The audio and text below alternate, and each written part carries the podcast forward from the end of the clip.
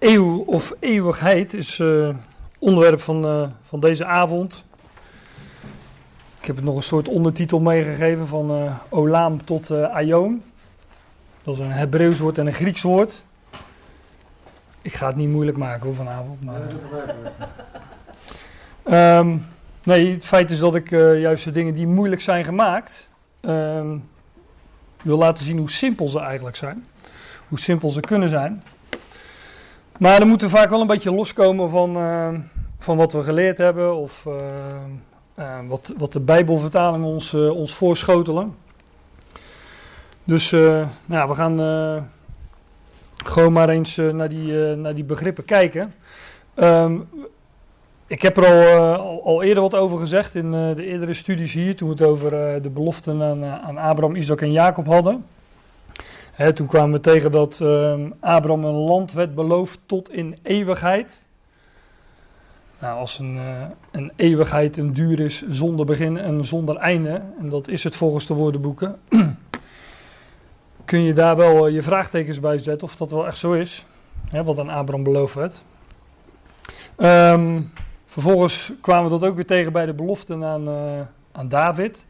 En met een koningshuis beloofd, tot in eeuwigheid, zeggen de vertalingen dan. Ehm, en ook in Daniel kwamen we dat tegen, de, waar, werd gesproken over dat koninkrijk onder de ganse hemel. En een koninkrijk, er stond zelfs bij ja tot in eeuwigheid, tot in de eeuwigheid der eeuwigheden of zo. Nou, wat dat dan is, hè? wat zijn dat dan eeuwigheden? Als een uh, eeuwigheid al een, uh, iets is zonder duur en zonder einde, hoe kun je daar dan een meervoud van hebben? Nou, dat zijn dus allemaal uh, zaken die ik uh, vanavond eens lang zal gaan. Deze dia is niet zo relevant, die zal ik er uh, tussenuit halen. Um, we hebben dus de basis waar ik het vanavond over wil hebben, is een woordje in het Oude Testament, hè, wat wij het Oude Testament noemen Olam. Je zou kunnen zeggen in de Hebreeuwse geschriften. Um, Olam is een, nou, woord dat, dat vrij veel voorkomt. Dat heeft een uh, Grieks equivalent in het Nieuwe Testament of in de Griekse geschriften, hoe je dat wil noemen. dat is het woordje aion. Beide woorden zijn uh, ja, inwisselbaar. En in de Septuagint, de Griekse vertaling van het Oude Testament, wordt dan dit Hebreeuwse woord ook in het Grieks vertaald met dit woord. Het zijn woorden met dezelfde betekenis. Maar de vraag is, wat is de betekenis van die woorden? De interlineair die ik altijd laat zien, heeft van dit, uh, dit zijn dan de Hebreeuwse letters en dit de Griekse letters, die heeft concordant, dat wil zeggen eensluidend, vertaald het woordje olam met aion. Het woordje aion met aion. Nou kent u dat woord misschien niet, aion. Maar ja, dat, uh, we zijn hier om wat te leren, toch? Hè? En uh, nou, ik kom nog zo vaak woorden tegen die ik niet ken. En uh, daar, leer, daar, leer je dan de betekenis van. Maar dit woord komt wel degelijk voor in, in allerlei woordenboeken. Ik wil niet zeggen in alle woordenboeken. Maar het komt wel voor in, in allerlei woordenboeken. In de Bijbel is het vertaald met bijvoorbeeld met eeuw. Wij kennen in het Nederlands spraakgebruik overigens een woordje eeuw. Dat betekent uh, een tijdvak van 100 jaar. Dus een tijdvak met een begin en een einde in ieder geval, uh, eh, 100 jaar. In de Bijbel is dat zeker niet zo, is een uh, eeuw niet 100 jaar, maar is het gewoon een, een tijdsperiode met een, met een begin en een einde. Maar hoe lang, ja, dat hangt van de, van de eeuw af. Maar dit woordje, olam en aion, wordt ook vertaald met eeuwigheid. En wij, wij lezen die begrippen in de schrift, hè, en dat is allemaal vertrouwd en we lezen er overheen. Maar als je een woord, als je woorden hebt, twee woorden die vertaald worden met eeuw of, of eeuwigheid, ja, dan moet er toch wel, als je daar eens goed over nadenkt, dan moeten toch wel alle alarmbellen gaan rinkelen. Want een eeuw is een tijdvak met een begin en een einde. En een eeuwigheid, zoek het maar op in de woordenboeken, is een duur zonder begin en zonder einde. Het zijn toch dat zijn dan ook totaal tegengestelde begrippen. En om dan een woord, een Hebreeuws woord en een Grieks woord, te vertalen Hè, blijkbaar willekeurig, met totaal tegenovergestelde begrippen. Ja, dat is vreemd. Ehm, het wordt ook wel vertaald met wereld. Ja, dat heeft een tijdperk met een wereld te maken. Ja, we kennen overigens allemaal die schriftplaats denk ik denk dat het de bekendste is. Zie, ik ben met u alle dagen tot aan de voleinding van de wereld.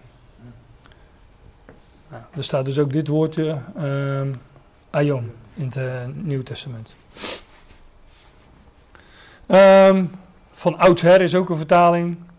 De loop. Ik heb overigens alleen de MBG en de Statenvertaling nagekeken. En het kan zijn dat ik, er nog, dat nog één gemist heb. Tijd, altoos. Het gaat me ook niet om om al die begrippen te noemen, al die vertaalwoorden voor, uh, voor die twee, voor die twee woorden uit de grondtekst. maar gewoon om even te laten zien hoe ehm, divers dat weergegeven wordt. en dan is de vraag natuurlijk, van ja, wat is het nou eigenlijk precies? Die vraag zou wel in je opkomen bij het lezen van, van, je, van je Bijbelvertaling en uh, daarnaast leggen van de grondtekst. Wat, wat is nou precies een, uh, een? Daar gaat het uiteindelijk om. En ik wil dat doen vanavond gewoon. Ik, ja, ik heb er wel over nagedacht. Hoe ga ik dat nu eens doen? Dan ga ik eerst voor de pauze over het Oude Testament hebben, na de pauze over het Nieuwe Testament. Leek me niet zo handig, omdat je begrippen die in het Oude Testament voorkomen ook weer in het Nieuwe Testament terugvindt. Dus ik heb maar een aantal stellingen gemaakt. Zeg maar een stelling en daar geef ik dan een Bijbeltekst bij. Die Bijbeltekst zoeken we op, dus u uh, moet wel bladeren vanavond. En daar leg ik dan ook zeg maar de interlineair naast. Zo heb ik 30 stellingen. 30? Nee, iets, iets minder. Volgens mij een stuk of 12. Maar zo doe ik het bij mijn kinderen ook altijd. Dus dan zeggen ze wat eten we? Dan zeggen nou we eten zuurkool. En dan springen ze in het verzet. En dan zeg ik nee, spinazie. dan, uh, met het idee van zuurkool wordt spinazie opeens heel zoet. nee, volgens mij heb ik een stelling of twaalf. En uh, als ik er aan toe kom, nog wat uh, veelgestelde vragen. Ook drie, vier, ik weet niet precies. maar die eerste stelling, om het zo maar even te noemen. Um, ja, daar wilde ik maar mee aanvangen. God heeft een plan en werkt dit uit in Ionen. En we vinden dat in, uh, in Efeze 3, vers 11. Overigens, wat ik vanavond echt niet kan doen, is elke keer het verband van die teksten erbij noemen. Het gaat me nu echt puur om het, uh, om, om, uh, om het woord. We doen eigenlijk gewoon een woordstudie vanavond. Maar ja, dus het staat natuurlijk toch telkens in andere verbanden. Dus dat, ja, daar kan ik niet elke keer en wellicht wel bijna niet aandacht aan geven. Maar in Efeze 3, vers 11. Nou, Efeze 3 uh, spreekt Paulus over het geheimenis. En dat is een. Uh, uh, de verborgenheid wordt het in de Statenvertaling genoemd. En hij zegt in vers um, ehm, 10 dat nu door de gemeente bekendgemaakt worden aan de overheden en de machten in de hemel, de veelvuldige, letterlijk staat daar veelkleurige wijsheid van God en die veelkleurige wijsheid van God is naar het eeuwig voornemen, zegt de Statenvertaling dan. En volgens mij heeft de MBG dat ook. Naar het eeuwig voornemen dat hij gemaakt heeft in Christus Jezus, onze Heer.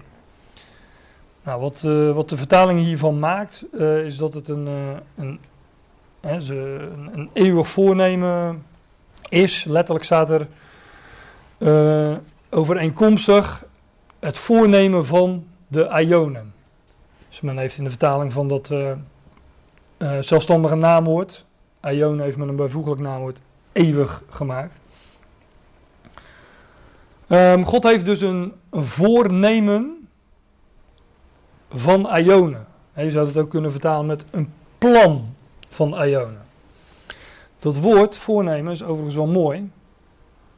En want als je een plan hebt, dan, kijk, ik, volgens mij hebben we het daar vorige keer ook over gehad, een van de vorige keren. God, de naam God, uh, de, het Griekse theos, herkennen we hier ook in. Thesin staat hier, pro-thesin is het Griekse woord, wat vertaald is met voornemen. Maar dat betekent uh, zoiets als voorplaatsing. Hè? En God, God is de plaatser.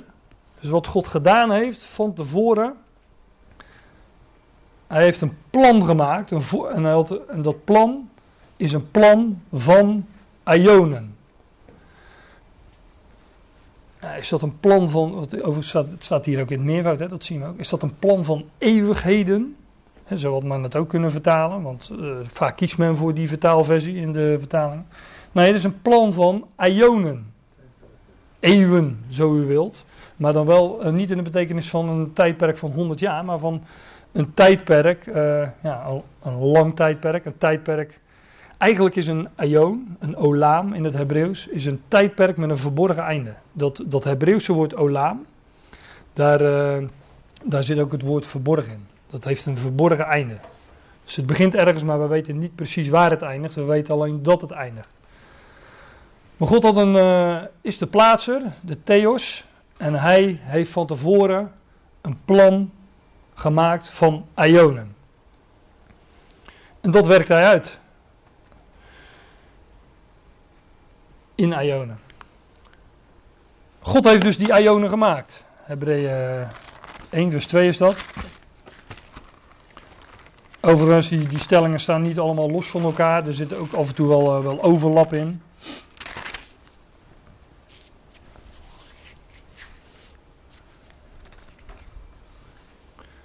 Nou, in vers 1 staat van uh, Hebreeën 1 dat God voortijds, dus voorheen of eertijds, veelmaal en op velelei wijze tot de vaderen gesproken heeft uh, in de profeten. Ja, dat is, wat, dat is in, wat in de verleden tijd vertaald, maar uh, en hij heeft, hij heeft in deze laatste tot ons gesproken in de zoon. En de zoon, welke hij gesteld heeft, hier staat ook weer geplaatst, tot erfgenaam van alles door welke hij ook de wereld gemaakt heeft, zegt de Statenvertaling dan.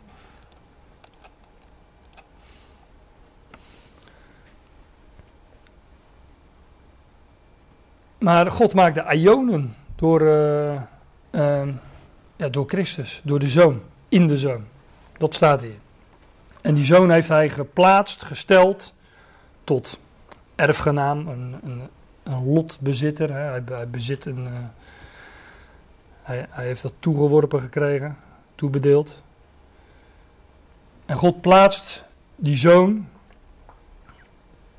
God plaatst die zoon tot een, tot een erfgenaam van het al, van alles. Uh, en door hem, door die zoon, maakt hij ook de Ionen. Heeft iemand een andere vertaling dan de Statenvertaling? Herzienen. Hm? Herzienen. Wat heeft hij? Heeft hij ook wereld? Ja, daar heeft men ook weer van, uh, van, van een enkelvoud, van, ik bedoel van een meervoud, heeft men dus ook weer een enkelvoud gemaakt. Hè? Waarom, want waarom uh, staat er dan niet door wie hij ook de werelden gemaakt heeft? Want dit, dit woord is, is een meervoud. Ja, MV, meervoud. Dus men heeft nogal ehm, zitten knoeien met de vertaling. Nou, daar hebben we het voornamelijk over vanavond. Maar God heeft die Ionen gemaakt. Hij heeft ze van tevoren bepaald. Hij heeft een plan van Ionen. Hij heeft dat plan dus ook van tevoren uitgedacht en bedacht. En, brengt, en hij brengt dat tot een goed einde. Binnen al die Ionen, binnen die tijdperken. Want dat zijn het.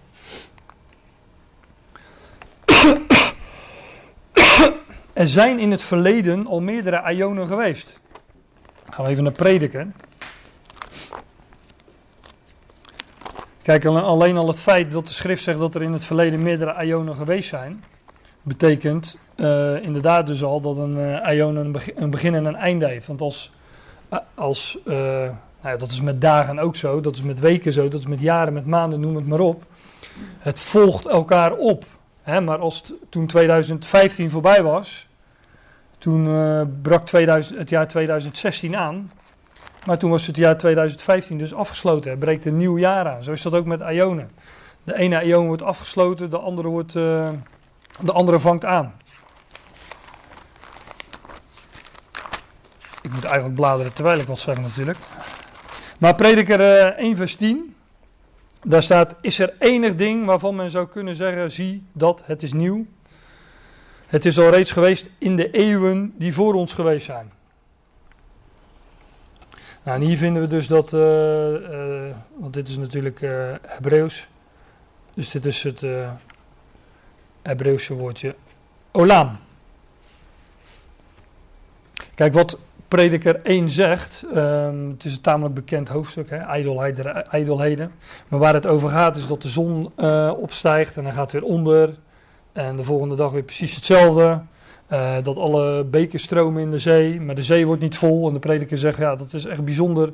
Als je, als je daarnaar kijkt en je daarop richt, dan is het, leidt het uiteindelijk tot niets. En is het ontzettend vermoeiend. Zegt hij in vers 8. Het gaat dus om dingen die komen en gaan.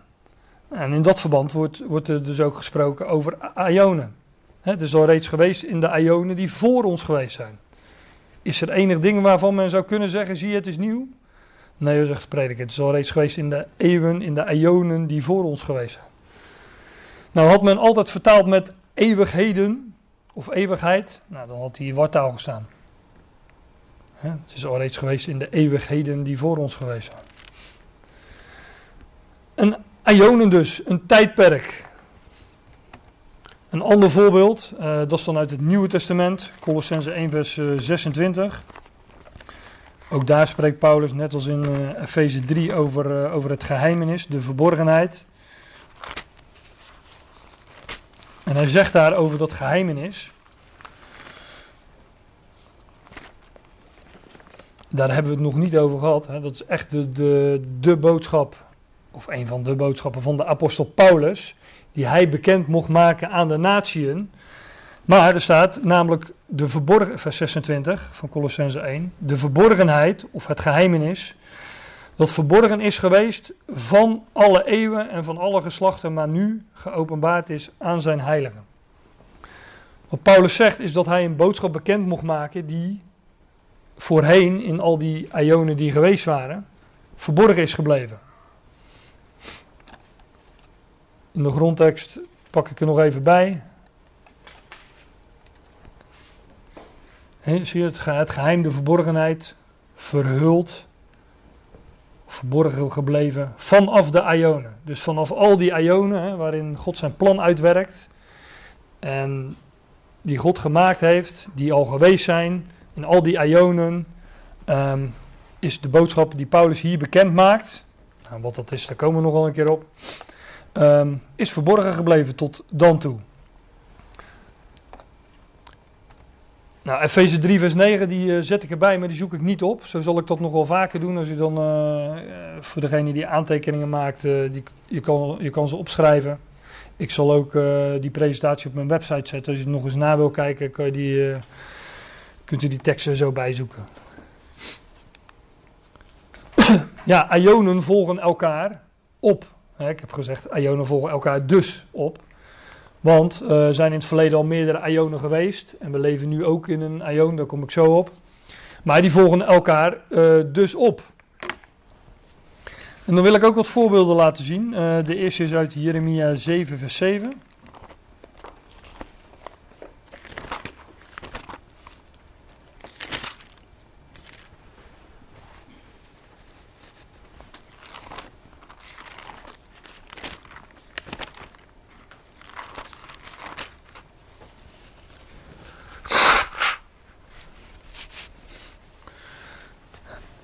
daar wordt gezegd. Ik zoek hem er gelijk even bij. Zo zal ik u in deze plaats, in het land dat ik uw vaderen gegeven heb, doen wonen van eeuw tot eeuw.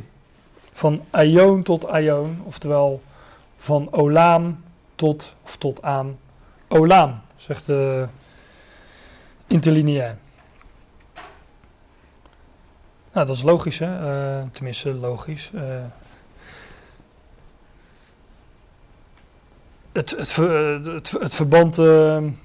Ja, en aan, Abram, aan Abram bijvoorbeeld is ook een land beloofd, hè, zoals we hier lezen. Deze plaats in het land dat ik uw vaderen gegeven heb.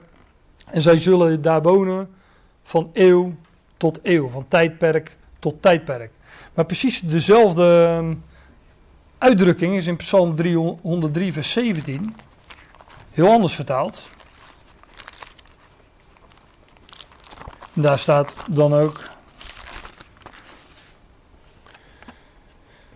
Maar de goede tierenheid des Heren is van eeuwigheid en tot eeuwigheid over degene die hem vrezen en zijn gerechtigheid aan kindskinderen. Maar ook hier staat precies dezelfde uitdrukking die in uh, Jeremia 7 vertaald werd met van eeuw tot eeuw.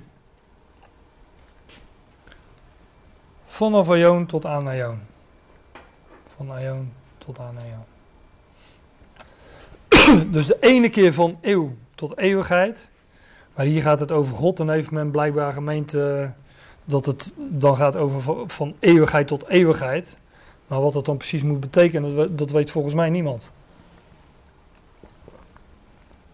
Want wat is dat van eeuwigheid tot eeuwigheid? Van eeuw tot eeuw is net zoiets als van jaar tot jaar of van dag tot dag.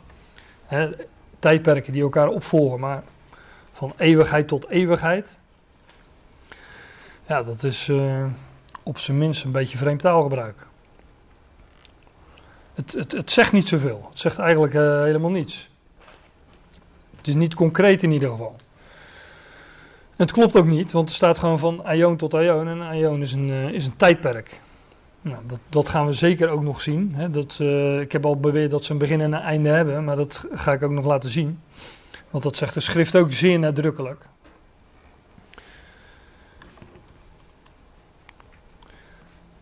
Ja, de olam, hè, dat Hebreeuwse woord, wat vertaald is met eeuw of eeuwigheid, heeft een tot dat. Jezaja 32 bijvoorbeeld.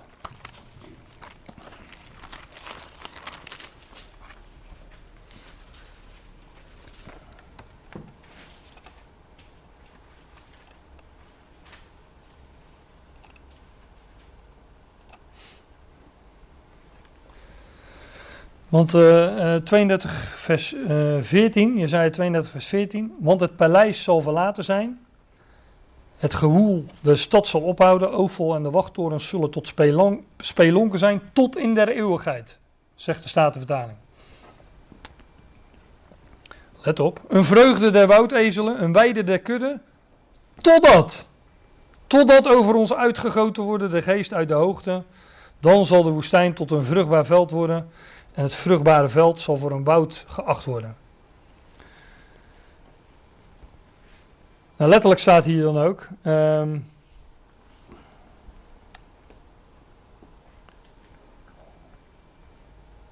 even kijken, heb ik nu het goede, goede vers? Jawel. Ja. Nee, tot een, uh, letterlijk staat hier niet tot in de eeuwigheid, maar inderdaad gewoon weer tot in of tot aan de aion. En dat gaat over de toekomende aion. Het, het koninkrijk van de hemelen, waar we het de vorige keer over gehad hebben. Het, deze aion, kom ik straks ook nog op, is, is een boze aion. Een uh, waarin de God van deze aion, de God deze eeuw, dat is ook een term uit, uh, uit de Bijbel. De God deze eeuw, die, die regeert deze aion. Maar die aion zal beëindigd worden. En dan zal de Messias zijn rijk oprichten, zijn, zijn vrederijk. En uh, dat zal zijn in de toekomende aion, het koninkrijk van de hemelen, waar we het de vorige keer over hebben gehad. En uh, nou, hier staat dus dat die eeuwigheid, hè, dat moet zijn eeuw of aion, dat die een totdat heeft. Hè, want totdat, op dat moment wordt over ons, hè, over Israël gaat het hier, over uh, het Joodse volk, totdat over ons uitgegoten worden de geest uit de hoogte. En dan zal de woestijn tot een vruchtbaar veld uh, worden. Geloof dat we daar een van de voorgaande keren ook hebben gedaan. Dat al die de woestijnen zullen bloeien. Er zal uh, op alle mogelijke manieren uh, zal, er, ja, zal er leven openbaar worden. Maar ook in Joel 2 vinden we dat bijvoorbeeld. Hè, dat uh, de geest uitgestort zal worden op alle vlees. Nou, enzovoorts. In handelingen 2 al Petrus zat ook nog aan. Daar gaat het hier over. Totdat er over ons uitgegoten wordt de geest uit de hoogte. Ik moet verder tenminste in de Bijbel terug, naar Exodus 21. En hier wordt ook gesproken over eeuwig, eeuwig, eeuwiglijk, geloof ik in de Statenvertaling. Um, de, hier is het echt een, een, verborgen tijdsduur, want we weten niet precies hoe lang die is. Maar het gaat hier over een, een slaaf, die, uh, uh, er waren bepaalde wetten dat op een gegeven moment, uh, wanneer een dat de slaaf zijn meester niet voor altijd zou dienen, maar dat hij op een gegeven moment uh, vrijgelaten zou worden. En in vers 2 staat, als gij een Hebreeuwse knecht kopen zult, die zal zes jaren dienen, maar in het zevende zal hij voor vrij uitgaan, om niet. Dus in, dat, in de zevende, hè, dat doet ons denken aan de Sabbat, de rust.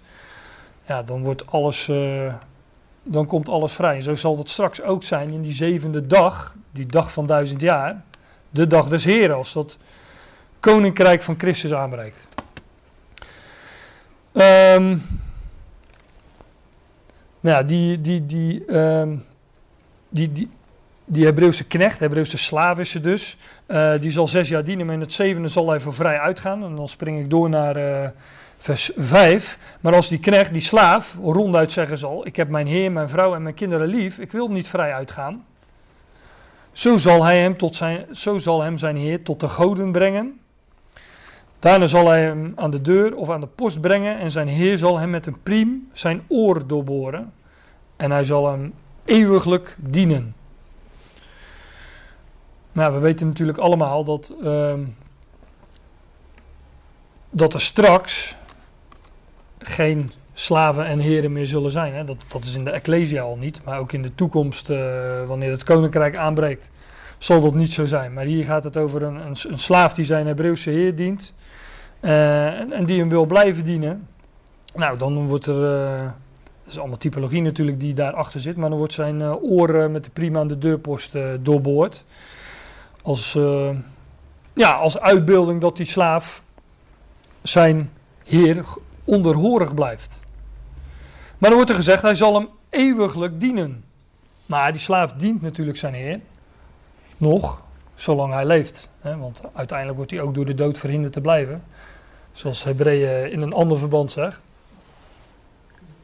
Dus dat is niet voor altijd. Dat is hè, voor, uh, voor een, een, tijdsperiode. En uh, ja, hoe lang die slaaf precies zal leven, ja, dat weten we natuurlijk niet. Maar het is dus in ieder geval tijdelijk. Dat wil ik er maar mee zeggen. Hè, die olam heeft dus een totdat. nou, dat komt nogal wat vaker voor in de schrift. Um, ik geef er nog een uh, tweetal voorbeelden bij die ik niet opzoek, maar die ik gewoon even naast elkaar heb gezet. Prediker 1, daar waren we net overigens ook in vers 10. Uh, de Ionen, de eeuwen die al geweest zijn. In Prediker 1 vers 4 wordt gezegd, de aarde staat in der eeuwigheid. Maar we lezen ook in Matthäus 24 dat hemel en aarde voorbij zullen gaan. Dus blijkbaar gaat die eeuwigheid waarin de aarde staat voorbij. De aarde staat in de eeuw, tot in de eeuw, tot in de aion, tot in de ionen. Maar er komt een einde aan, er komt een nieuwe hemel en een nieuwe aarde. Ja, dit is ook een mooie. Um, Judas zegt in vers 7: Gelijk Sodom en Gomorra tot een voorbeeld voorgesteld zijn, dragende de straf des eeuwigen vuurs. Een straf van eeuwig vuur. Is dat dan een altijd durend vuur? Nee, want in Ezekiel 16 moet het zijn. Dat uh, moet ik er nog even bijzetten als ik thuis ben. In Ezekiel 16 staat, vers 55, wordt tot Jeruzalem gesproken. Als uw zuster Sodom en haar dochteren zullen wederkeren tot haar vorige staat. Er wordt gesproken dat Sodom hersteld zal worden. Overigens is ook het vuur uh, natuurlijk niet altijd durend. Hè? Dat, dat vuur is op een gegeven moment opgebrand, dat weten we. Want als we daar nu gaan kijken op die plek, je kunt die plek gewoon bezoeken, dan, uh, dan brandt er geen vuur meer. Alleen die straf, of wat voor woord er ook in de grondtekst staat, die is voor de Ionen. Dat staat hier. Sodom en, Gomorra Sodom en Gomorra dragen een straf van Ionisch vuur, een Ionische straf. Maar ze zullen hersteld worden.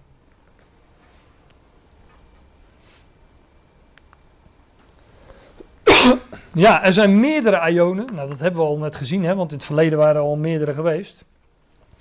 Maar uh, nog maar eens in wat andere verbanden. Ja, meerdere eeuwigheden heb ik er dan maar tussen haakjes achter gezet met een vraagteken. 1 Koningen 8 wordt dat bijvoorbeeld gezegd.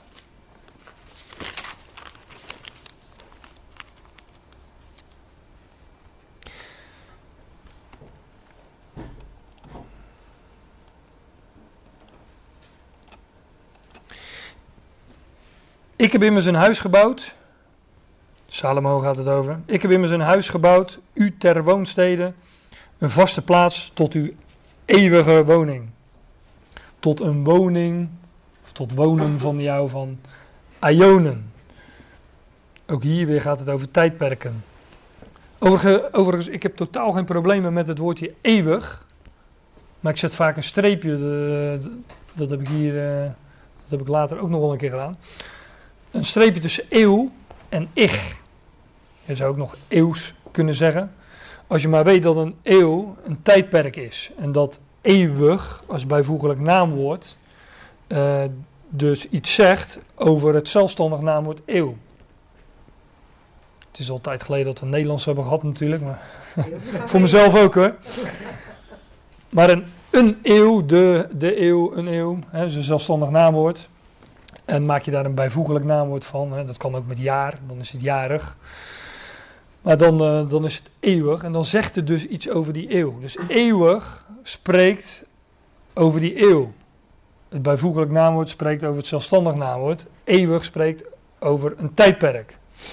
Als we het zo gebruiken met dat in het achterhoofd, dan uh, heb ik geen moeite mee. Liever gebruik ik gewoon dat woord aion of ionisch. Omdat je dan in ieder geval aan de meeste mensen moet uitleggen waarover je het hebt. En uh, komt je hele denken en hoe je, hoe je dat altijd gedacht hebt uh, niet zo veel meer mee. Omdat het toch een, uh, wat nieuw woord is voor ons. Maar daar wordt dus gesproken over een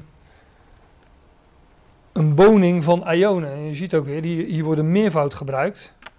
En in de, vertaling maakt, in de vertaling maakt men daar weer eeuwige woning van.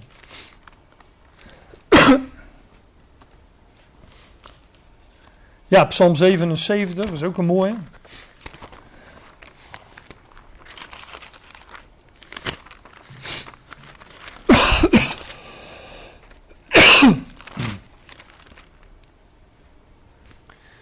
Psalm 77, vers 6.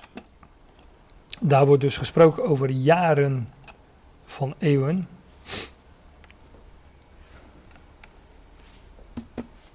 Ik, over, ik de dagen van ouds, de jaren der eeuwen.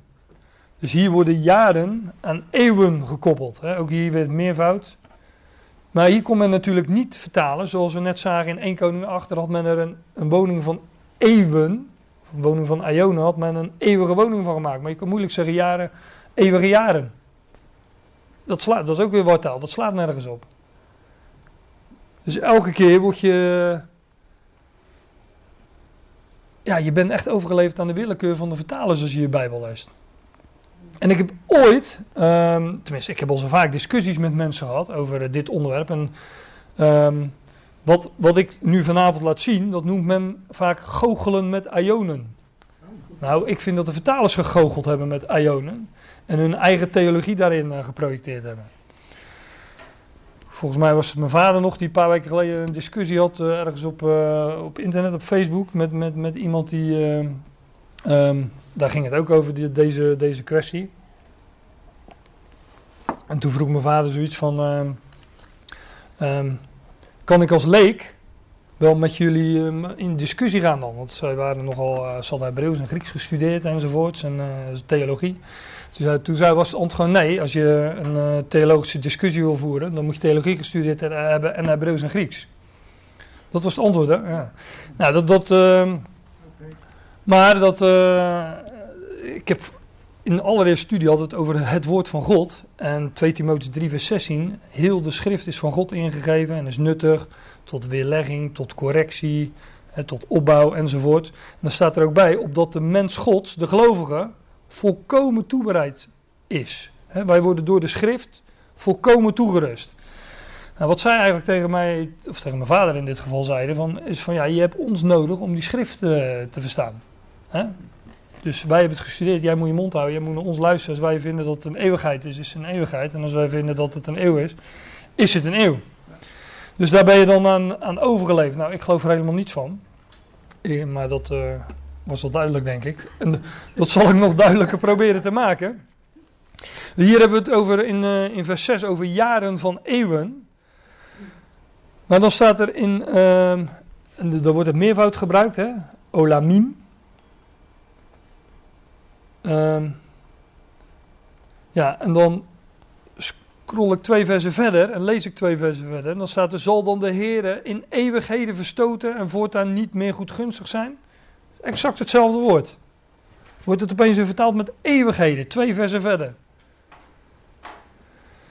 Nou, dat, uh, wat een gegoochel. Dat is goochelen met Iona, als je het mij vraagt. Overigens heeft men in vers 9, wordt ook weer iets over eeuwigheid gezegd, daar staat weer een heel ander woord.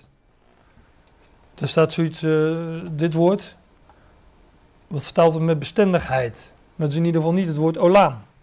Dus een heel ander woord dat dan ook weer met eeuwigheid vertaald wordt. Om de verwarring nog maar eens compleet te maken. dus jaren van eeuwen. Nou, dat uh, wordt een beetje lastig om dat te vertalen met eeuwige jaren in Psalm 77.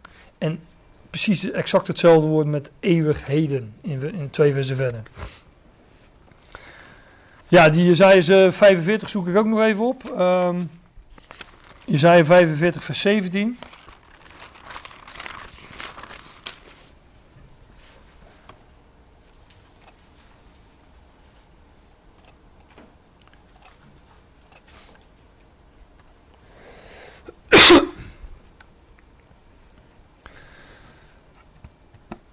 Israël wordt verlost door de Heer, door Yahweh, met een eeuwige verlossing.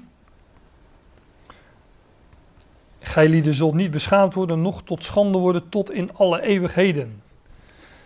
Nou, hier heeft men, staat letterlijk tot aan of tot in ionen van toekomst. We zullen straks nog zien dat er in het Nieuwe Testament, in Efeze bijvoorbeeld, wordt gesproken over toekomende ionen. We hebben gezien dat ionen al geweest zijn, maar er komen ook nog ionen, de toekomende ionen.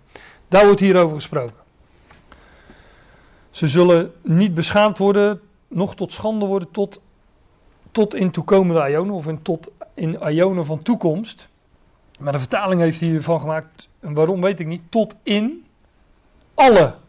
Dat alles staat er helemaal niet. En dan tot in alle eeuwigheden. Ook weer dat meervoud. Maar wat zijn dat dan eeuwigheden? Tot in alle eeuwigheden. Nee, het is tot in alle eeuwen, tot in alle ionen, tot in de toekomende ionen. Nou, onderaan staan er nog een paar. Die, uh, die zijn voor later, maar die heb ik er even bij vermeld. Gaan we snel verder naar de volgende.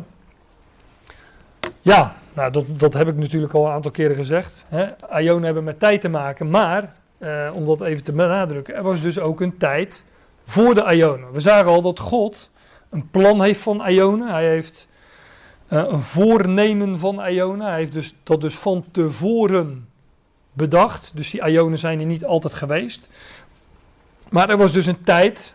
Ik weet niet of je dat tijd kan noemen, ik denk het wel. Maar er was in ieder geval ja, tijd. Ik zou niet weten met wat voor begrip we dat anders zouden moeten duiden. Maar er was een tijd voor de Ionen. En dat vinden we bijvoorbeeld in. Uh, in 2 Timotheus 1, negende vers. Schitterend vers overigens.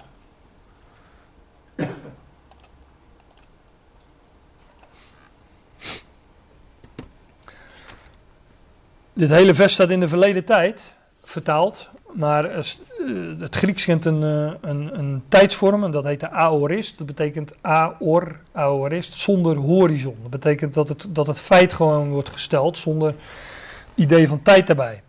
Hier staat dan ook, ik, zal het gelijk lezen zoals, zoals het er wel staat, die ons redt, die ons heeft zalig gemaakt, die ons redt en roept met een heilige roeping, niet naar onze werken, maar naar zijn eigen voornemen. Hier weer dat woord voornemen maar naar zijn eigen voornemen en genade die ons gegeven is in Christus Jezus voor de tijden der eeuwen.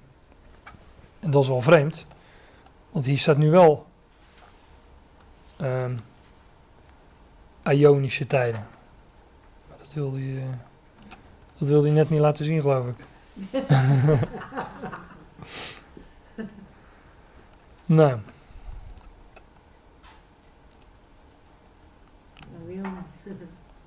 Oh jawel, het staat hier wel voor tijden en Ionische. Ik dacht dat die tijden. Nee, het staat, ja. Maar um, hier staat dat God ons redt en roept met een heilige roeping. Nou, dat kun je wel zeggen. We zijn apart gezet, we worden uitgeroepen uit de natie. En dat is niet naar onze werken, maar God heeft zich dat voorgenomen. Het is naar zijn eigen voornemen en genade. Nou, als dat uh, de mens buiten spel zet en God in het spel, hè, dat, dat God de hand daarin heeft, dan. Uh, die ons gegeven is in Christus Jezus voor Ionische, voor eeuwige tijden. He, dus voor de Ionische tijden was dat Gods voornemen al. En had God dat al zo bedacht en al zo bepaald. Hoezo keuze van de mens?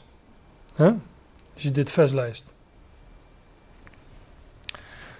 En dat is ook het e- evangelie, want dat staat in het volgende vers. Een boodschap waarin de mens uh, dat zou moeten bewerkstelligen. Ja, dat is geen goed bericht, want er komt er toch niks van terecht. Nee, God doet dat. En God heeft zich dat bepaald, bedacht voor Ionische tijden in Christus Jezus. Gaat niet buiten hem om natuurlijk. Titus 1 vers 2, daar staat eigenlijk vrijwel hetzelfde.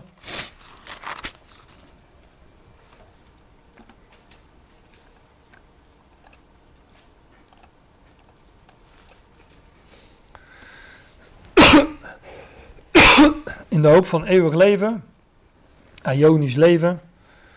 Ook daar kom ik nog op overigens, op eeuwig leven. Wat is dat nu precies? Uh, in de hoop des eeuwigen levens, welke God, die niet liegen kan, beloofd heeft voor de tijden der eeuwen, maar geopenbaard heeft in zijn tijd. God heeft dat dus beloofd, hè, waar Paulus het uh, over heeft in het voorgaan en het voorgaande vers. Kennis de waarheid die naar de godzaligheid is en de hoop van eeuwig leven. Maar God heeft dat beloofd voor tijden der eeuwen, voor eeuwige tijden. Dus er was dus een tijd voor die eeuwige tijden, voordat die Ionen aanbraken. Er was dus een tijd voor de Ionen. Ook dat vinden we in 1 Korinthe 2, vers 7. Daar wordt ook gesproken over, uh, niet dan over Ionische tijden of eeuwige tijden, maar wel over voor de Ionen.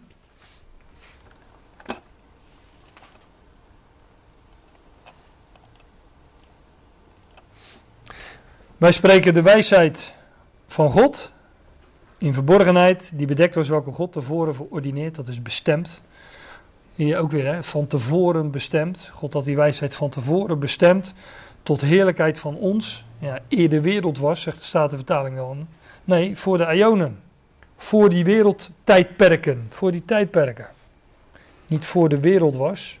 Ook hier overigens gewoon weer een meervoud, hè, Ionen. Dus dan had het als men dat gewoon als meervoud vertaalt, had men moeten vertalen voor de werelden waren. Maar ja, dat is ook weer wartaal. Dus voor de wereld was. Uh, voor de, ja, dat zegt de vertaling, maar het is dus voor de Ionen. Dus er is dus een tijd voor de Ionen.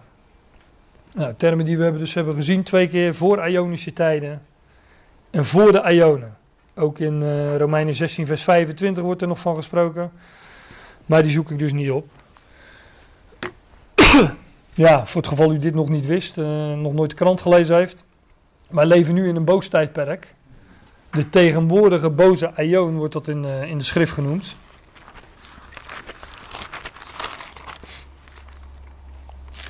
Ik noemde het net al even. Gelaten 1 vers 4 uh, is dat onder andere.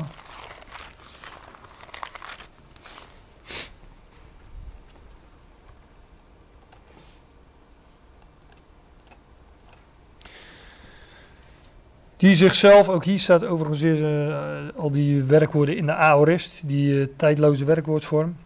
Die zichzelf geeft, dat doet hij nog steeds. Die zichzelf geeft voor onze zonde, opdat hij ons trekt uit deze tegenwoordige boze aion.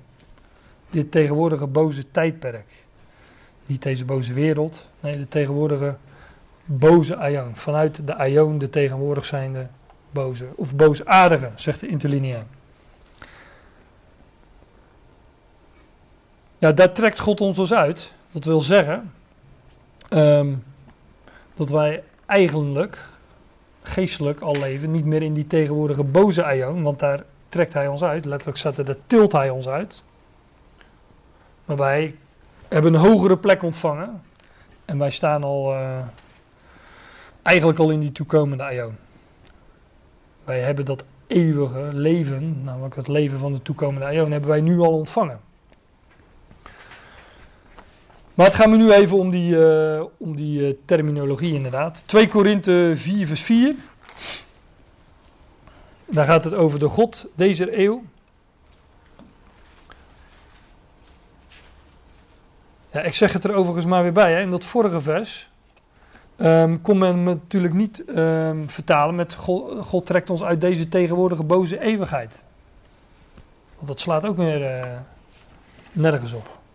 Maar hier bijvoorbeeld gaat het over in de welke, in wie de God deze eeuw de zinnen, het denken, de zinnen verblind heeft, namelijk van de ongelovigen, opdat hij niet bestralen de verlichting van het evangelie der heerlijkheid van Christus, die het beeld Gods is. Dat is een heel, uh, hele vol, mooi vers ook, maar het gaat hier over de God deze eeuw, de God van deze aion. Ja, dat is natuurlijk niet de God van deze eeuwigheid. Want aan de heerschappij van die God van deze aion, er komt een einde aan. Als deze boze eeuw voleindigd wordt namelijk. gaan we straks zien, die wordt voleindigd.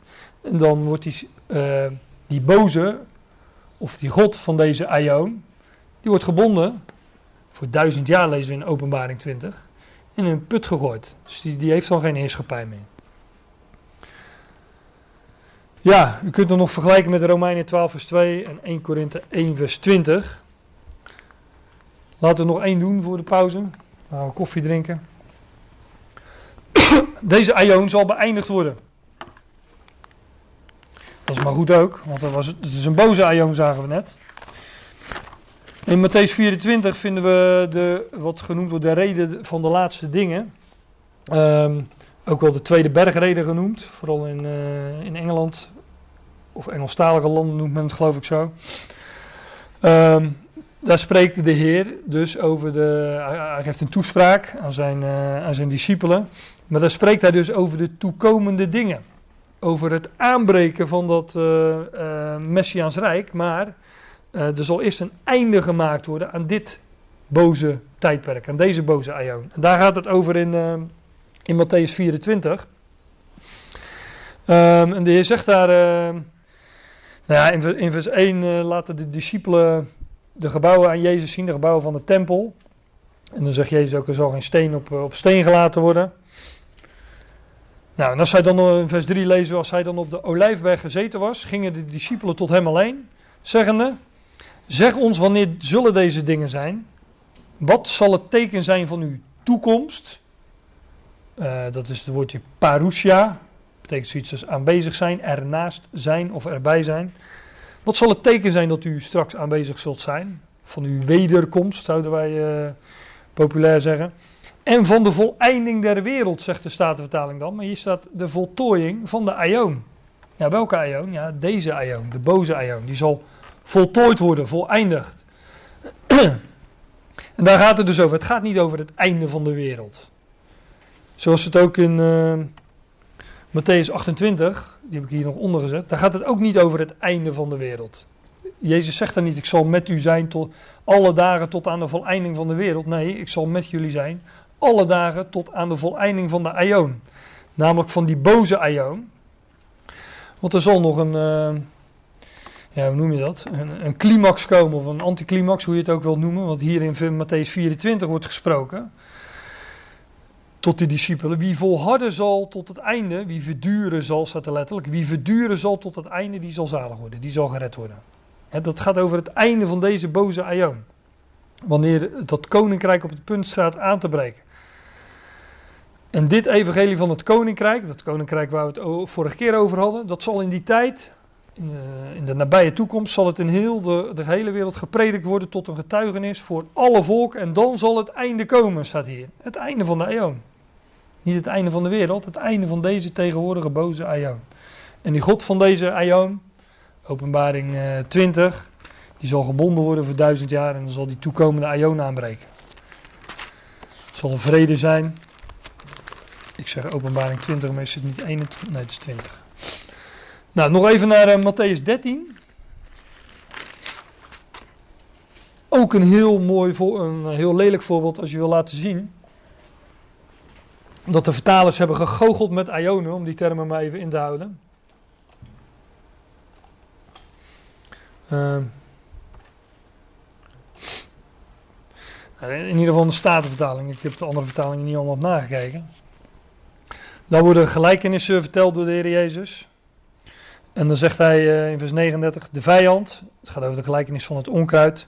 De vijand die het zelf gezaaid heeft, het, het, eh, het onkruid zeg maar. De vijand die hetzelfde gezaaid heeft is de duivel. En de oogst is de voleinding der wereld. En de maaiers zijn de engelen. Oh, ik zit verkeerd joh. Matthäus 13 moet ik hebben natuurlijk. De oogst is de voltooiing van de aion. Gaat weer over precies hetzelfde als in Matthäus 24. Wat is het teken van uw parousia, van uw wederkomst, van uw aanwezigheid? En het einde van de aion. Ook hier gaat het over de oogst, de voltooiing van de aion. Maar in vers 40 staat dan, gelijkerwijs dan het onkruid vergadert en met vuur verbrand wordt, alzo zal het ook zijn in de voleinding deze wereld.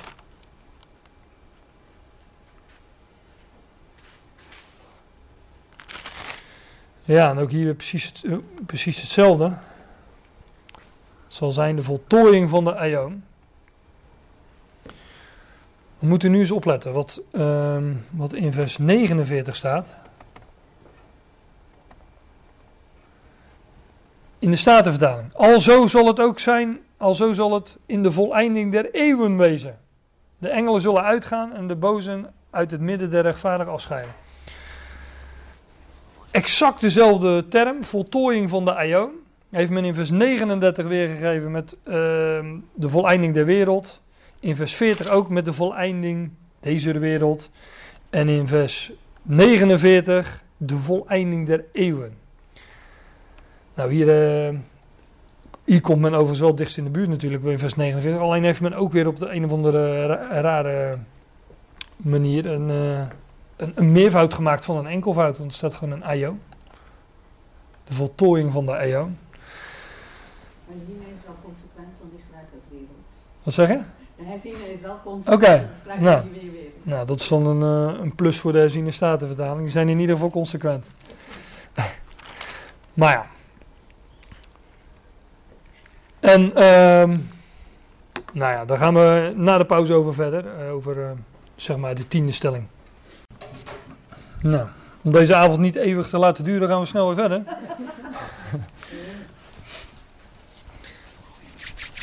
Nummer 10 alweer, dus eh, het vordert wel. Na deze boze aion volgt de toekomende aion.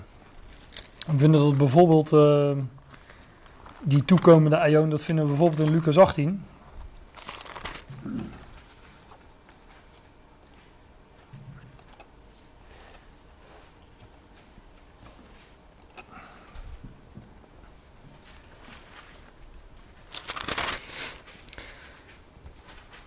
In vers eh, 29 staat: Voorwaar, ik zeg jullie dat er niemand is die verlaten heeft huis, of ouders, of broeders, of vrouw, of kinderen, om het koninkrijk Gods.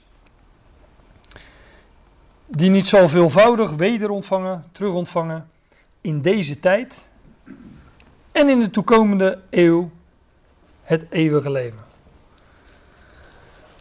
Nou, hier wordt natuurlijk gesproken over, ehm, eh, over tijd deze tijd. Dan zou je verwachten dat, dat als er dan over een toekomend iets gesproken wordt, wat in de rest van het vers is, dat er wordt gezegd in deze tijd en in de toekomende tijd het eeuwige leven. Maar er wordt dus gezegd in deze tijd en in de toekomende eeuw het eeuwige leven. Dat had ook kunnen staan in deze eeuw, deze aion, en in de toekomende eeuw, aion, het eeuwige, het ionische leven. Nou, wat is dus eeuwig leven? Is het leven van de toekomende eeuw. Dat is de definitie die, eh, die ik hier zie in, eh, in, in Lucas 18, vers 30. Maar dat betekent dus in ieder geval dat er nog een komende eeuw, een komende aion, een toekomende aion is, komt. Matthäus 12. En de pauze had het net al even over het verband van eh, zaken, maar hier gaat het dus ook over een eh, omstreden, berucht, hoe moet ik het zeggen, gedeelte. De zonde tegen de Heilige Geest. zal die term wel kennen.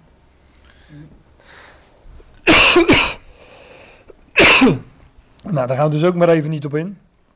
Maar ehm, het vers 32 zegt: En zo wie enig woord gesproken zal hebben tegen de zoon des mensen, het zal hem vergeven worden.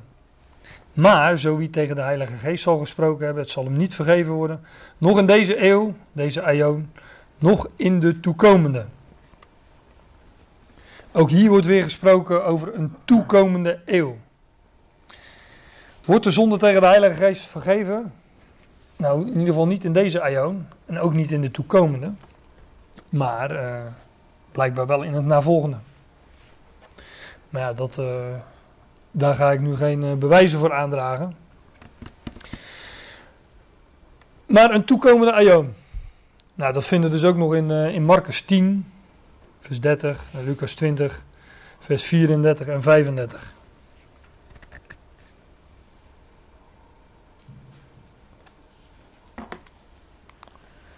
Er volgen nog toekomende ionen.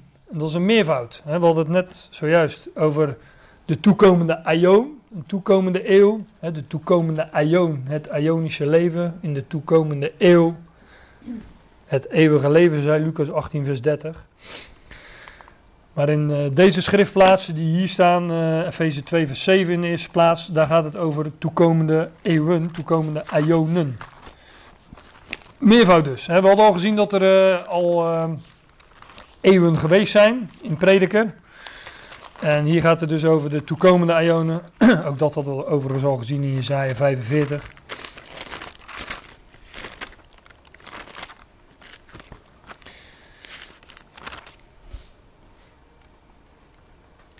Efeze 2 vers 7 is dat. En daar staat... Opdat hij zou betonen... Ja, God heeft ons mede opgewekt en heeft ons mede gezet in de hemel in Christus Jezus, zegt vers 10. Nou, waarom? Opdat, opdat hij zou betonen in de toekomende eeuwen, in die toekomende ionen, in die toekomende tijdperken, de uitnemende rijkdom zijn genade. Door de goede tierenheid of in de goede tierenheid over ons in Christus Jezus. God heeft ons gered, in de, mede opgewekt en ons gezet in de hemel met een doel, zegt uh, Paulus hier in Efeze 2, opdat hij zou betonen, hè, wij zijn een uh, demonstratiemodel in die toekomende ionen, van de uitnemende, de overtreffende rijkdom van zijn genade. God gaat in die toekomende ionen, in die toekomende eeuwen, ja, ons gebruiken als demonstratiemodel uh, voor zijn genade, staat hier. In Christus Jezus.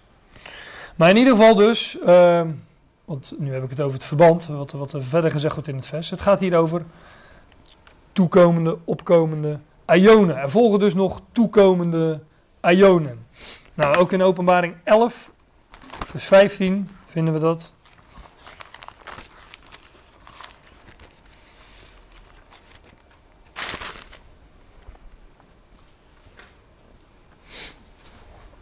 Ja, over verbanden gesproken, hè, dus openbaring. De zevende engel heeft gebezuind, staat er in 11 eh, vers 15. Dat betekent dat er al zes voorgeweest zijn natuurlijk.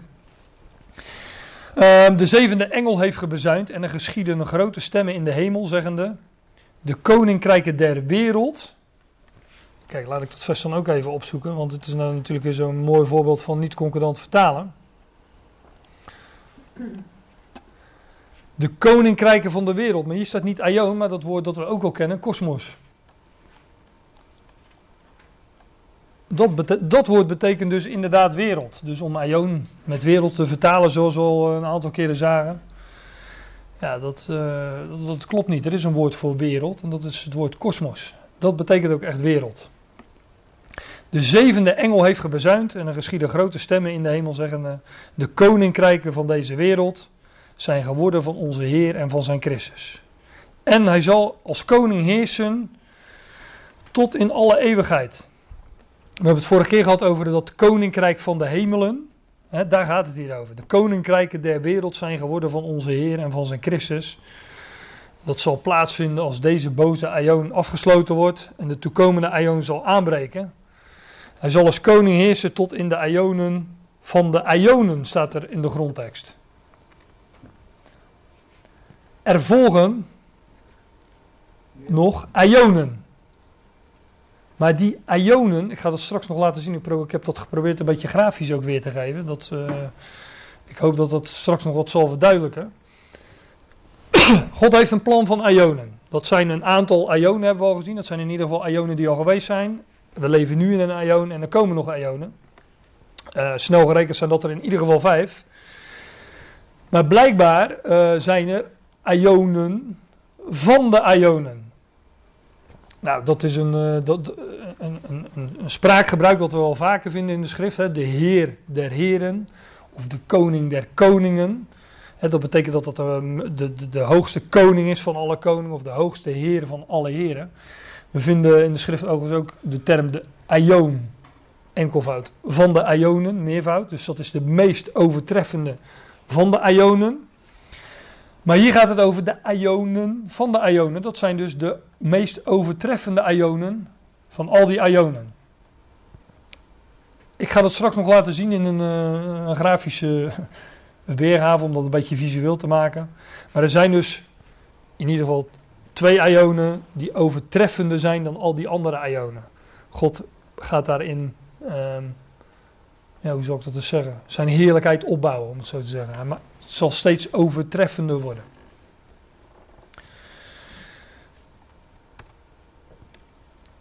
Maar de boodschap van deze stelling was: er volgen nog toekomende ionen. Nou, dat is, uh, dat is wel duidelijk aan de hand van deze twee schriftplaatsen. De ionen zullen voleindigd worden. Ik had net al een. Deze ion zal beëindigd worden, was mijn stelling 9. Maar de schrift zegt ook dat de ionen, oftewel alle ionen, hè, de ionen waarin God een plan uitvoert, Gods plan der ionen, Gods voornemen van de ionen, ja, die zullen voleindigd worden.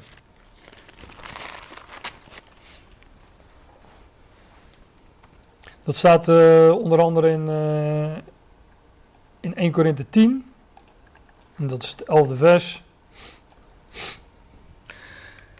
Deze dingen zijn hun lieden overkomen tot of als voorbeelden, als typen, typologisch.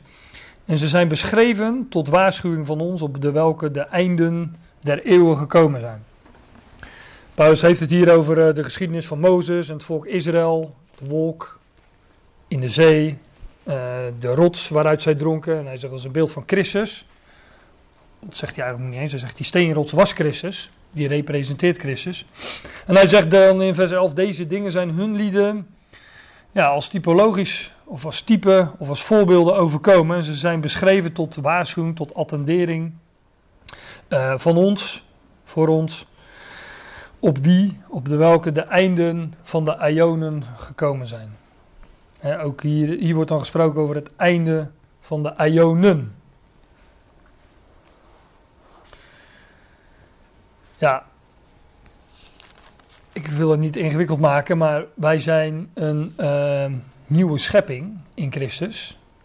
Dus dat betekent dat uh, op ons uh, de einden der Ionen al gekomen zijn. Hè. Zoals ik net al aangaf, ja, wij, wij leven eigenlijk al in die, in die toekomende Ionen. Wij worden opgetild, getrokken, zoals gelaten 1 vers 4 zegt, uit deze tegenwoordige boze Ion. Als u het niet vat, dan, dan vat u het niet. Het gaat me nu even om dat, uh, dat we het hier hebben over de Ionen die voleindig zullen worden. Hebreeën 9 vinden we dat ook. Uh, vers 26.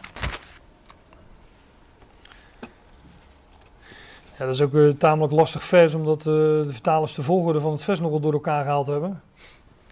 Lijkt wat anders te staan dan, dan het daadwerkelijk staat.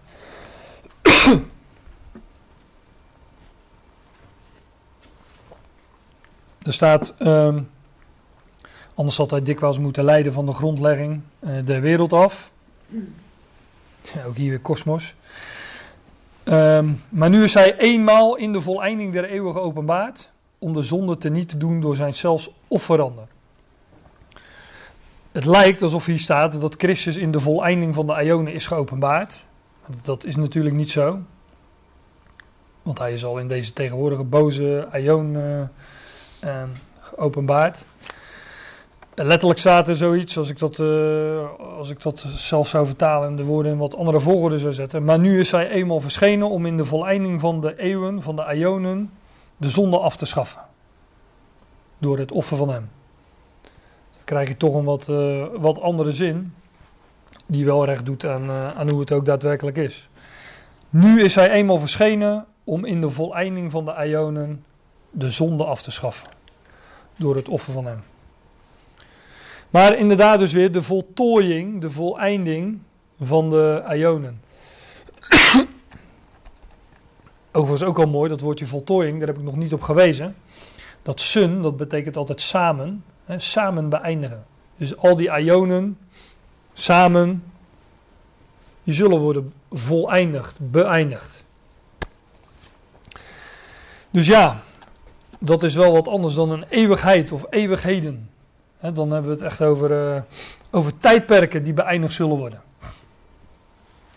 Nou, dat waren mijn stellingen. Ik had er uh, volgens mij, ja, ik had er best nog wat meer kunnen maken. Um, ik, had, er ook 30 kunnen maken, zoals ik in het begin uh, zei. Maar dat heb ik niet gedaan. Maar uh, het is aan u om te beoordelen of deze dingen al zo zijn. Ik weet zelf, voor me, als ik voor mezelf spreek, toen ik ooit uh, tot de ontdekking kwam uh, van deze dingen. Hè, dat, moet, dat moet iemand je vertellen uiteindelijk. En dat ik, ehm, nou dat was nog in de tijd dat, dat ik niet zo, zo, zulke beschikking had over software. Maar toen heb ik dus mijn studiebijbel gepakt. En dat was in eerste instantie de, de, die van, het, van de Griekse geschriften, het Nieuwe Testament. En heb ik dat woordje aion, zelfstandig naamwoord, maar ook het bijvoeglijk naamwoord aionios, hè, eeuwig heb ik gewoon opgezocht in die studiebijbel. En alle schriftplaatsen waar dat voorkomt, dan bent u wel een middagje bezig of wellicht een avondje of twee, heb ik al die schriftplaatsen opgezocht waar dat woord voorkomt uh, en overal gekeken van kan ik hier consequent één vertaalwoord invullen? Kan ik hier consequent eeuwigheid invullen? Nou, dat kan niet, dat heeft u uh, vanavond ook gezien. Kan ik hier wereld invullen? Nou, dan krijg je vaak ook wartaal. Maar wat je altijd in kan vullen is aion een tijdperk of eeuw, zo u wilt. Nou, ik heb dat voor mezelf ooit gedaan en uh, ja, ik geef hem er gratis bij. Doet u dat ook eens? Ik kan het u, uh, kan het u aanbevelen. Ik zou nog een, uh, een grafische weergave geven. Ik heb daarna nog wat frequency, zo, veelgestelde vragen. Waarvan ik denk van ja, die komen vaak toch op bij mensen. En, uh, er zijn er veel meer natuurlijk, maar uh, twee of drie van de belangrijkste die heb ik uh, even gegeven. Maar de, de grafische weergave. We hebben gezien dat er een tijd was voor de Ionen. Kijk, ik heb hier een, een soort van tijdbalk gemaakt. Waarbij ik natuurlijk toch aan moet merken. Eh, kijk, dit, dit moet in de grafische weergave, dat wereldbolletje moet een ion voorstellen. Ja, hoe stel je anders een ion voor? Ik heb ze nog nooit gezien, dus het is wat lastig. Ja, ik had ook een bureaustoel erop kunnen zetten, maar dit, uh, ik, heb maar gekozen voor een wereldbolletje. Um, en dit is dan een tijdlijn. Ja, dat is natuurlijk ook niet op schaal, hè, want de ene ion die is echt wel langer of langer geweest dan de andere. Deze duurt bijvoorbeeld uh, slechts duizend jaar. Um, en ik heb het idee dat deze veel langer uh, duurt, maar daar, daar, kom ik nog, misschien nog op. En, zo niet, dan moet u het me achteraf nog maar even vragen. Want, um, nou er is een tijd geweest voor de Ionen, of voor Ionische tijden. Dat hebben we onder andere gezien in deze verse. Maar als u nog eens uh, precies wilt zien waar dat overal staat, pluk dan die PowerPoint-presentatie morgen nog even van mijn website af en dan uh, kunt u het nog eens nakijken. Um, we hebben gezien dat er uh, Ionen voor ons geweest zijn. Dat zijn er in ieder geval twee dus. Maar het kunnen er ook tien geweest zijn. Ik, zeg maar wat, maar de, in ieder geval twee. Want het is een meervoud. Dus het zijn in ieder geval, in ieder geval twee. Wij leven in deze tegenwoordige uh, boze aion. Waarin ook uh, de boze regeert, waarin de God deze eeuw regeert. en waar wij uitgetrokken worden, zegt Galaten 1 vers 4. Ook meteen daarbij. En in die aion vinden we dan ook het kruis. Dat is ongeveer ook het meest boze, ongeveer, dat is het meest boze wat, wat in de wereldgeschiedenis ooit gebeurd is. De Zoon van God, de enige die de dood niet verdiende, die heeft men aan een kruis uh, geslagen. Allemaal naar het bepaalde, de bepaalde raad Gods, want het was Gods plan en Gods voornemen. Ook dat hebben we gezien. God maakt een plan van Ionen in Christus Jezus. Dus dat is de, de boze Ionen, de Ionen die geweest zijn, die voor ons geweest zijn. En toekomende Ionen. Die vinden we in Efeze 2 vers 7, heb ik erbij gezet. Um, ja, we vinden nog uh, uh, andere termen zoals de in, in ik, zal, ik zal ze gewoon even bijzoeken in de interlineair. Bijvoorbeeld in Efeze 3 vers 9 vinden we de term vanaf de Ionen. Nou, dat is dus vanaf het begin van de Ionen, vanaf de Ionen. we hebben de, um, toen het ging over de van, dus vanaf de Ion, toen het ging over deze tegenwoordige boze Ion, hebben we ook in 2 Korinthe 4 gezien dat de God van deze Ion die regeert. Um, Romeinen 12, 1 Korinthe 1. Ja, nog toekomende Ionen. Um, de toekomende Ion, dat is, dat is uh, deze Ion. Uh, die zou ik uh, bestempelen als wat ook de duizend jaar genoemd wordt. De, de, de, de Ion waarin Satan gebonden is voor duizend jaar. Het, waarin het koninkrijk der hemelen wordt gevestigd. Die wordt. Die Ion, deze twee Ionen worden de Ionen van de Ionen genoemd. Heb ik ook laten zien. Dat ik dat nog even in, uh, in herinnering brengen. Dat is openbaring uh, 11 vers 15. Ik zei, ik zal het straks nog even grafisch weergeven. Die Ionen van de Ionen. Hij zal koning zijn tot in de Ionen van de Ionen. Nou, deze twee Ionen, dat zijn de Ionen van de Ionen. Eigenlijk had ik die iets hoger moeten zetten, bijvoorbeeld hier, omdat die meer verheven zijn boven die andere Ionen. Want het zijn de Ionen van de Ionen. De meest overtreffende, de meest uh, verheven Ionen. Overigens vinden we ook nog een term in uh, Efeze 3, vers 21, waar gesproken wordt over de Aion van de Ionen. Aan hem zij de heerlijkheid in de gemeente, in de Ecclesia en in Christus Jezus tot in alle generaties van de Aion van de Ionen. Nou, de Aion van de Aion is net zo, wat ik al zei, is net zoiets als de Heer der Heren. Dat is dus de meest overtreffende Aion, de meest uh, hoge, hoe je het wil zeggen, de meest hoge Aion. Dat is de Aion van de Ionen. Die we overigens ook vinden in Daniel 7, vers 18. Ook daar vinden we die uitspraak tot aan, tot in Aion van de Ionen. Even kijken hoe dat er precies staat in de vertaling. Want Daniel 7, vers 18. Oh ja, dat is dat vers. Ja. Daar hebben we het vorige keer ook uh, even over gehad. Maar de heiligen der hoge plaatsen, de heiligen van der Allerhoogste staat daar, zullen dat koninkrijk ontvangen. Dat koninkrijk van de hemelen, dat koninkrijk der hemelen. Zij zullen het rijk bezitten tot in de Aion. Ja, tot in de Aion van de Aionen. Oftewel, dat koninkrijk zal hier opgericht worden in die duizend jaar. Ze zullen dat, Israël zal het uh, koninkrijk bezitten tot in de Aion van de Aionen. Tot in die meest overtreffende Aion.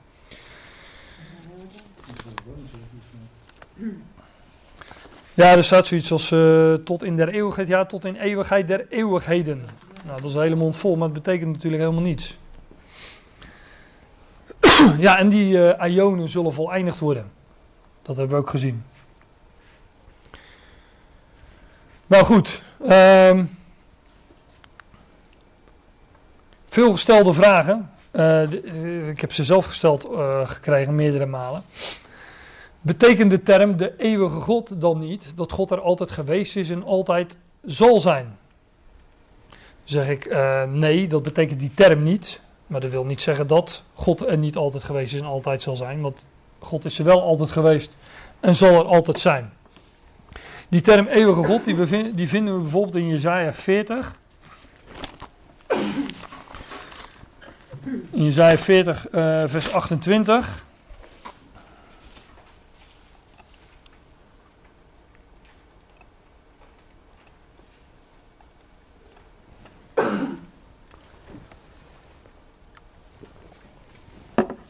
Um, ja, dat hier in de, in wordt het woord God uh, is Elohim, daar wordt het dan ook mee weergegeven. De God, de Elohim van, van de Aion. Um, in Jezaja 40, uh, wat zei ik, vers 28. Weet gij het niet, hebt gij het niet gehoord, dat de eeuwige God, de Heere, de schepper van de einden der aarde, nog moeder nog mat wordt. Dus daar wordt de term de eeuwige God gebruikt. Nou, de God van de Aion, de God van de eeuw. Romeinen 16, vers 25 vindt u dat ook. Um, daar zegt Paulus ook in een uh, paar woorden, een paar zinnen heel veel. Maar het gaat me even om die, uh, om die term, de eeuwige God.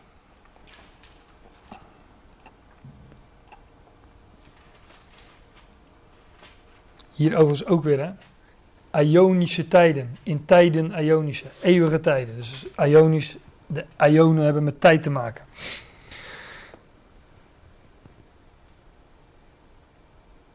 Ik moet vers 26 hebben, zie ik. Maar dan heb ik gelijk vers 25 dat de Ionische tijden even bijgegeven. Um, nou ja, ik val midden in de zin. Het is van tijden der eeuwen, dus van Ionische tijden verzwegen. Maar nu geopenbaard. Hier gaat het ook weer over dat geheimenis, die verborgenheid die Paulus bekend maakte. Maar nu geopenbaard is en door de profetische schriften naar het bevel van de eeuwige God, de Ionische God, tot gehoorzaamheid des geloofs onder alle heidenen bekend is gemaakt.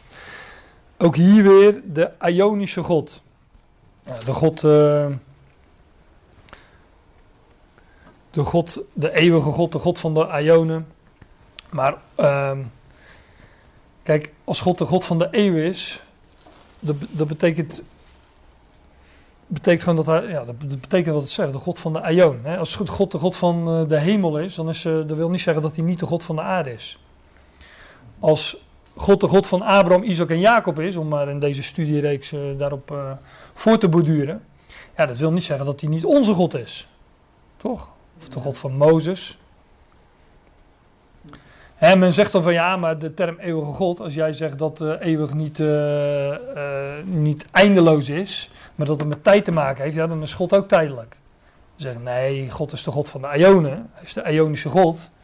Hij heeft die tijdperken gemaakt. Hij heeft een voornemen, een plan van Ionen. Dat heeft hij gemaakt. Dat, dat voert hij uit in Christus Jezus. En het is een van de benamingen voor God. De, de God van de eeuwen, de God van de Ionen. Of de eeuwige God. Voor mijn part.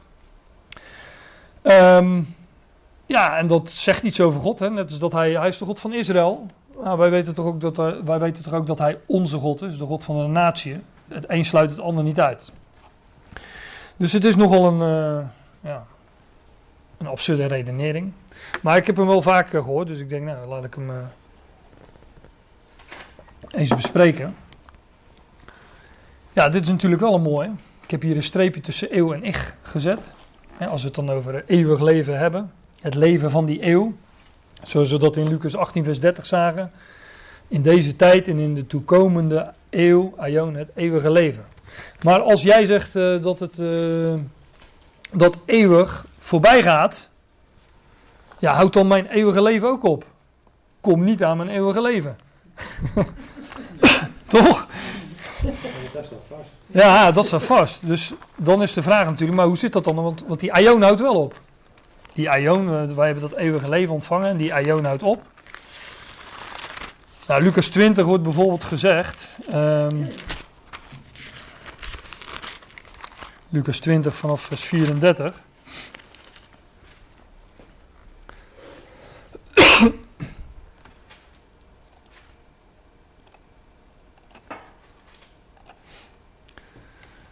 Ja, de, Jezus antwoordde en zeide tot hen, de kinderen, letterlijk zaten de zonen, deze eeuw, de zonen van deze eeuw, de zonen van deze Aion of van de Aion, trouwen en worden ten huwelijk uitgegeven.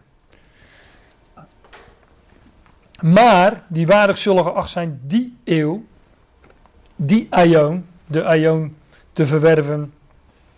En de opstanding uit de doden zullen nog trouwen, nog ten huwelijk uitgegeven worden. Het verband hier is dat er kwamen wat Sadduceërs naar Jezus toe en die geloofden niet in de opstanding. Sadduceërs. En die legde de Heer een casus voor. Van, er was een vrouw en die had een man, maar die man die stierf. En dan was er in de wet van Mozes geregeld dat de broer van, zo, van die man nageslacht moest wek, verwekken bij die vrouw, zodat zijn broer uh, ja, toch nageslacht had. Leviratiehuwelijk noemen ze dat ook wel. Nou, ze hebben een casus met zeven broeders. En die sterven allemaal zonder kinderen. En hun vraag is dan in de opstanding dan, vers 33, wiens vrouw van deze zal zij zijn. Want ze hebben ze alle zeven tot een vrouw gehad.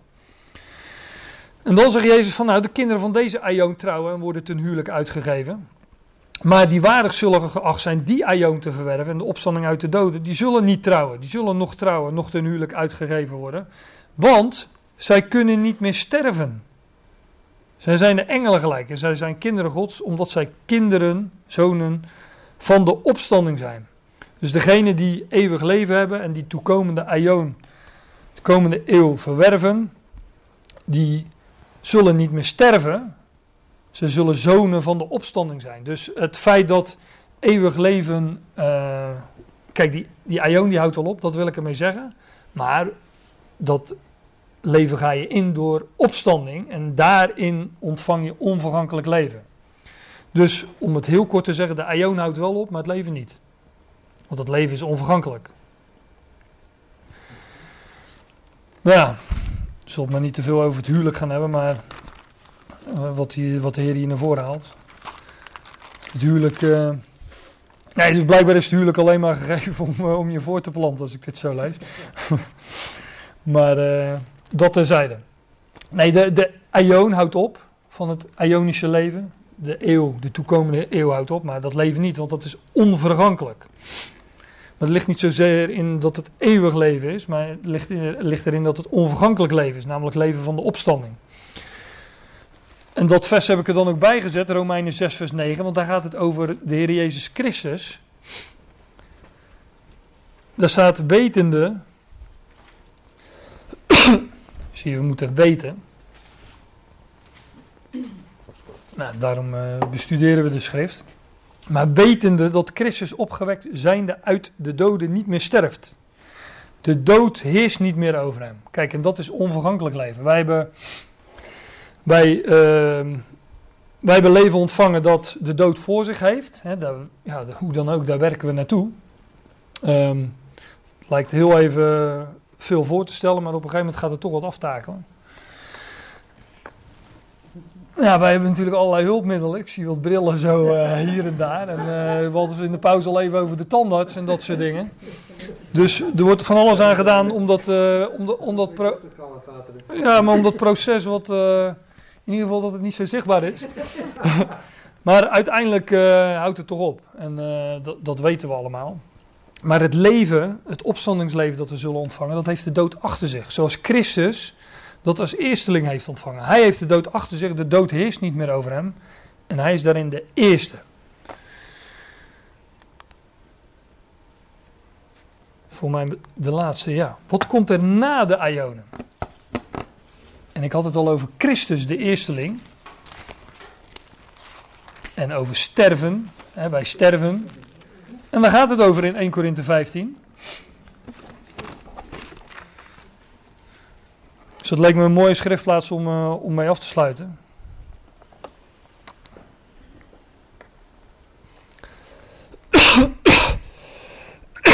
ja, en ook maar weer uh, ergens het hoofdstuk binnen te vallen. Want ik wil uh, toch vrij snel terechtkomen in, in, in vers 28. Maar ik pak dan de draad maar op in vers 20. En daar staat ook hetzelfde als in Romeinen 6. Christus is opgewekt uit de doden. Overigens, die Corinthiërs, die hadden zich laten wijsmaken. Sommigen onder hen zeiden dat er geen opstanding van doden was. Nou, gaat Paulus uitleggen op een, uh, lees het hoofdstuk eens rustig door zou ik zeggen, op een tamelijk kinderlijk eenvoudige wijze. Ja, als Christus gepredikt wordt, dat hij uit, uh, als er geen opstanding van doden is, is Christus ook niet opgewekt, zegt hij dan. Als Christus niet opgewekt is, is onze prediking ijdel, leeg. Dan zegt hij ook nog, ja, dan zijn wij leugenaars, want wij hebben gezegd dat hij opgewekt uh, is. Nou, enzovoort. En hij zegt ook van, dan is jullie geloof leeg, zonder inhoud, ijdel. En dan zijn jullie nog in jullie zonde. Want dan uh, loopt het uiteindelijk allemaal op niets uit. En heeft de dood het laatste woord. Nou, en in dat verband zegt hij dan in vers 20, maar nu, Christus is opgewekt uit de doden. En hij is de eersteling geworden van degenen die ontslapen zijn. Ik leg daar net al even de nadruk op dat hij de eersteling is. um, want dat is belangrijk. Uh, er zijn wel vaker mensen opgewekt uit de dood, ook door uh, de Heer Jezus Christus zelf. Lazarus, dochtertje van Jairus, maar ook in het Oude Testament vinden we dat. Maar zij ontvingen toch weer leven dat de dood toch weer voor zich had. Zij zijn opnieuw gestorven. Maar hier staat dat Christus is opgewekt uit de doden en de eersteling geworden is van degenen die ontslapen zijn. Later in het hoofdstuk noemt Paulus dat uh, opgewekt in onvergankelijkheid, heerlijkheid en kracht. Leven dat de dood achter zich heeft. Daar is Christus de eersteling van, de eerste. En tot nu toe ook uh, de enige. Nog steeds. Want, vers 21, om omdat de dood door een mens is, zo is ook de opstanding der doden door een mens. Nou ja, ook dat weten we, maar dat legt hij uit in het volgende vers. Hè. De dood is door één mens, zo is ook de opstanding der doden door één mens. Want gelijk zij allen in Adam sterven, alzo zullen zij ook in Christus allen levend gemaakt worden. Ik zei al, in Adam sterven wij allen. Hier wordt gewoon het feit gesteld. We zijn allemaal Adamieten, uh, afstammelingen van Adam. En in hem sterven we. Zoals Romeinen 5 vers 12 zegt. Dat door één mens de zonde de wereld is binnengekomen. Door de zonde de dood. En die dood is op alle mensen doorgegaan. Waarop alle mensen zondigden. Wij zijn dus zondaren omdat we sterven. Gelijk zij allen in Adam sterven, alzo, dus evenzo, net zo, zullen zij ook in Christus allen levend gemaakt worden. Nou, dat is een evangelie, want dat, daar ont, ontkomt geen mens aan, staat hier. Hè? Allen sterven in Adam, allen worden levend gemaakt in Christus. En dat is dat leven wat de eersteling Christus heeft ontvangen. Daarom leg ik daar ook zojuist zo de nadruk op. Dat is leven dat de dood achter zich heeft. Opstandingsleven. Nou ja, vervolgens gaat Paulus uitleggen, uh, iedereen zijn orde, zijn rangorde, zijn volgorde. En zoals hij eerder al aangaf, de eersteling Christus. Hij is de eerste. Uh, daarna die van Christus zijn in zijn, in zijn toekomst, in zijn parousia. Ik heb dat woord al even, even genoemd. Ja, ik, ik kan er niet op ingaan. Ik heb er ooit wel eens een, eh, een hele studie eh, over gesproken, op een studiedag. Maar zijn parousia, zijn toekomst, zijn wederkomst, is een, zijn aanwezigheid is het eigenlijk, is een hele lange periode. Vanaf het moment dat hij komt om zijn ecclesia, zijn gemeente te halen. Ehm, en vanaf zijn verschijnen aan Israël op de Olijfberg, dat zijn zijn parousia. En in die periode zullen diverse opstandingen uh, plaatsvinden. Um, en dat wordt hier even in één zin gezegd. Daarna die van Christus zijn in zijn toekomst. Daarna zal het einde zijn, zegt Paulus dan. Het einde van die opstandingen, van die levendmakingen. Dat betekent dat het einde al degenen bevat die uh, in zijn parousia, in zijn toekomst, zoals het hier vertaald wordt, die daarin nog niet opgewekt zijn, die daarin nog niet levend gemaakt zijn. Dat gaat hij straks ook uitleggen, hè, dat, uh, wat die laatste vijand is die, uh, die niet gedaan wordt. Maar hij had eerder aangegeven dat allen in Adam sterven. Zo zullen ook in Christus alle levend gemaakt worden. En hij gaat er hierbij uh, dat, dat iets meer uh, specificeren, dat er een, een volgorde en een rangorde in, uh, in zit. Nou, daarna zal het einde zijn, dan zullen dus alle overige doden opgewekt worden. Wanneer hij het koninkrijk aan God en de Vader zal overgegeven hebben. Wanneer hij zal te niet gedaan hebben alle heerschappij, alle macht en kracht.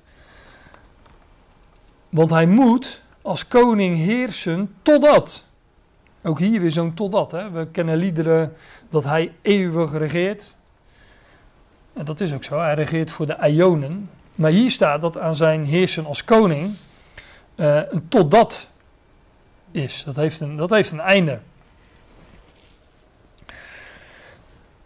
Want er staat dan achter totdat hij alle vijanden onder zijn voeten zal gelegd hebben.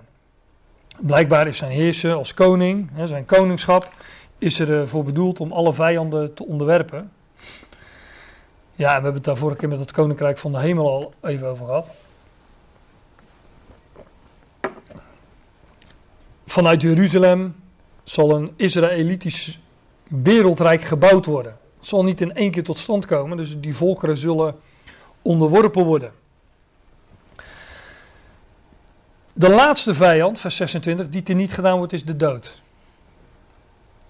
En toen Paulus net daar hiervoor zei, daarna zal het einde zijn van die levendmakingen. Nou, dan zegt hij hier weer uh, ongeveer hetzelfde, alleen met andere woorden. Want de laatste vijand die te niet gedaan wordt, is de dood. Wat gebeurt er als je de dood te niet doet, als laatste vijand? Nou, dan, uh, dat is de, het einde van de serie levendmakingen. Dan worden namelijk allen die nog in de dood zijn levend gemaakt. Want de dood wordt teniet gedaan, die wordt vernietigd. Christus zal dus heersen als koning in de Ionen. En daarna zal die laatste vijand, die zal teniet gedaan worden, de dood.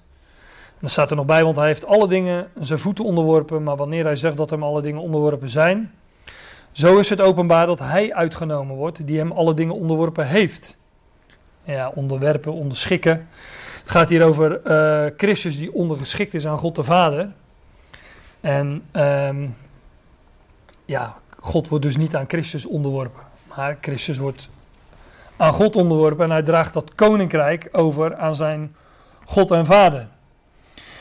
Nou, wanneer hem alle dingen zullen onderworpen zijn, dat staat er dan ook in het volgende vers. Wanneer hem alle dingen zullen onderworpen zijn, dan zal ook de zoon zelf onderworpen of ondergeschikt worden aan die die, hem alle dingen onderworpen heeft. Opdat God zij alles in allen. Welke allen zijn dat? Nou, dezelfde als waar Paulus eerder al aan refereerde. Allen die in Adam sterven, die zullen in Christus levend gemaakt worden.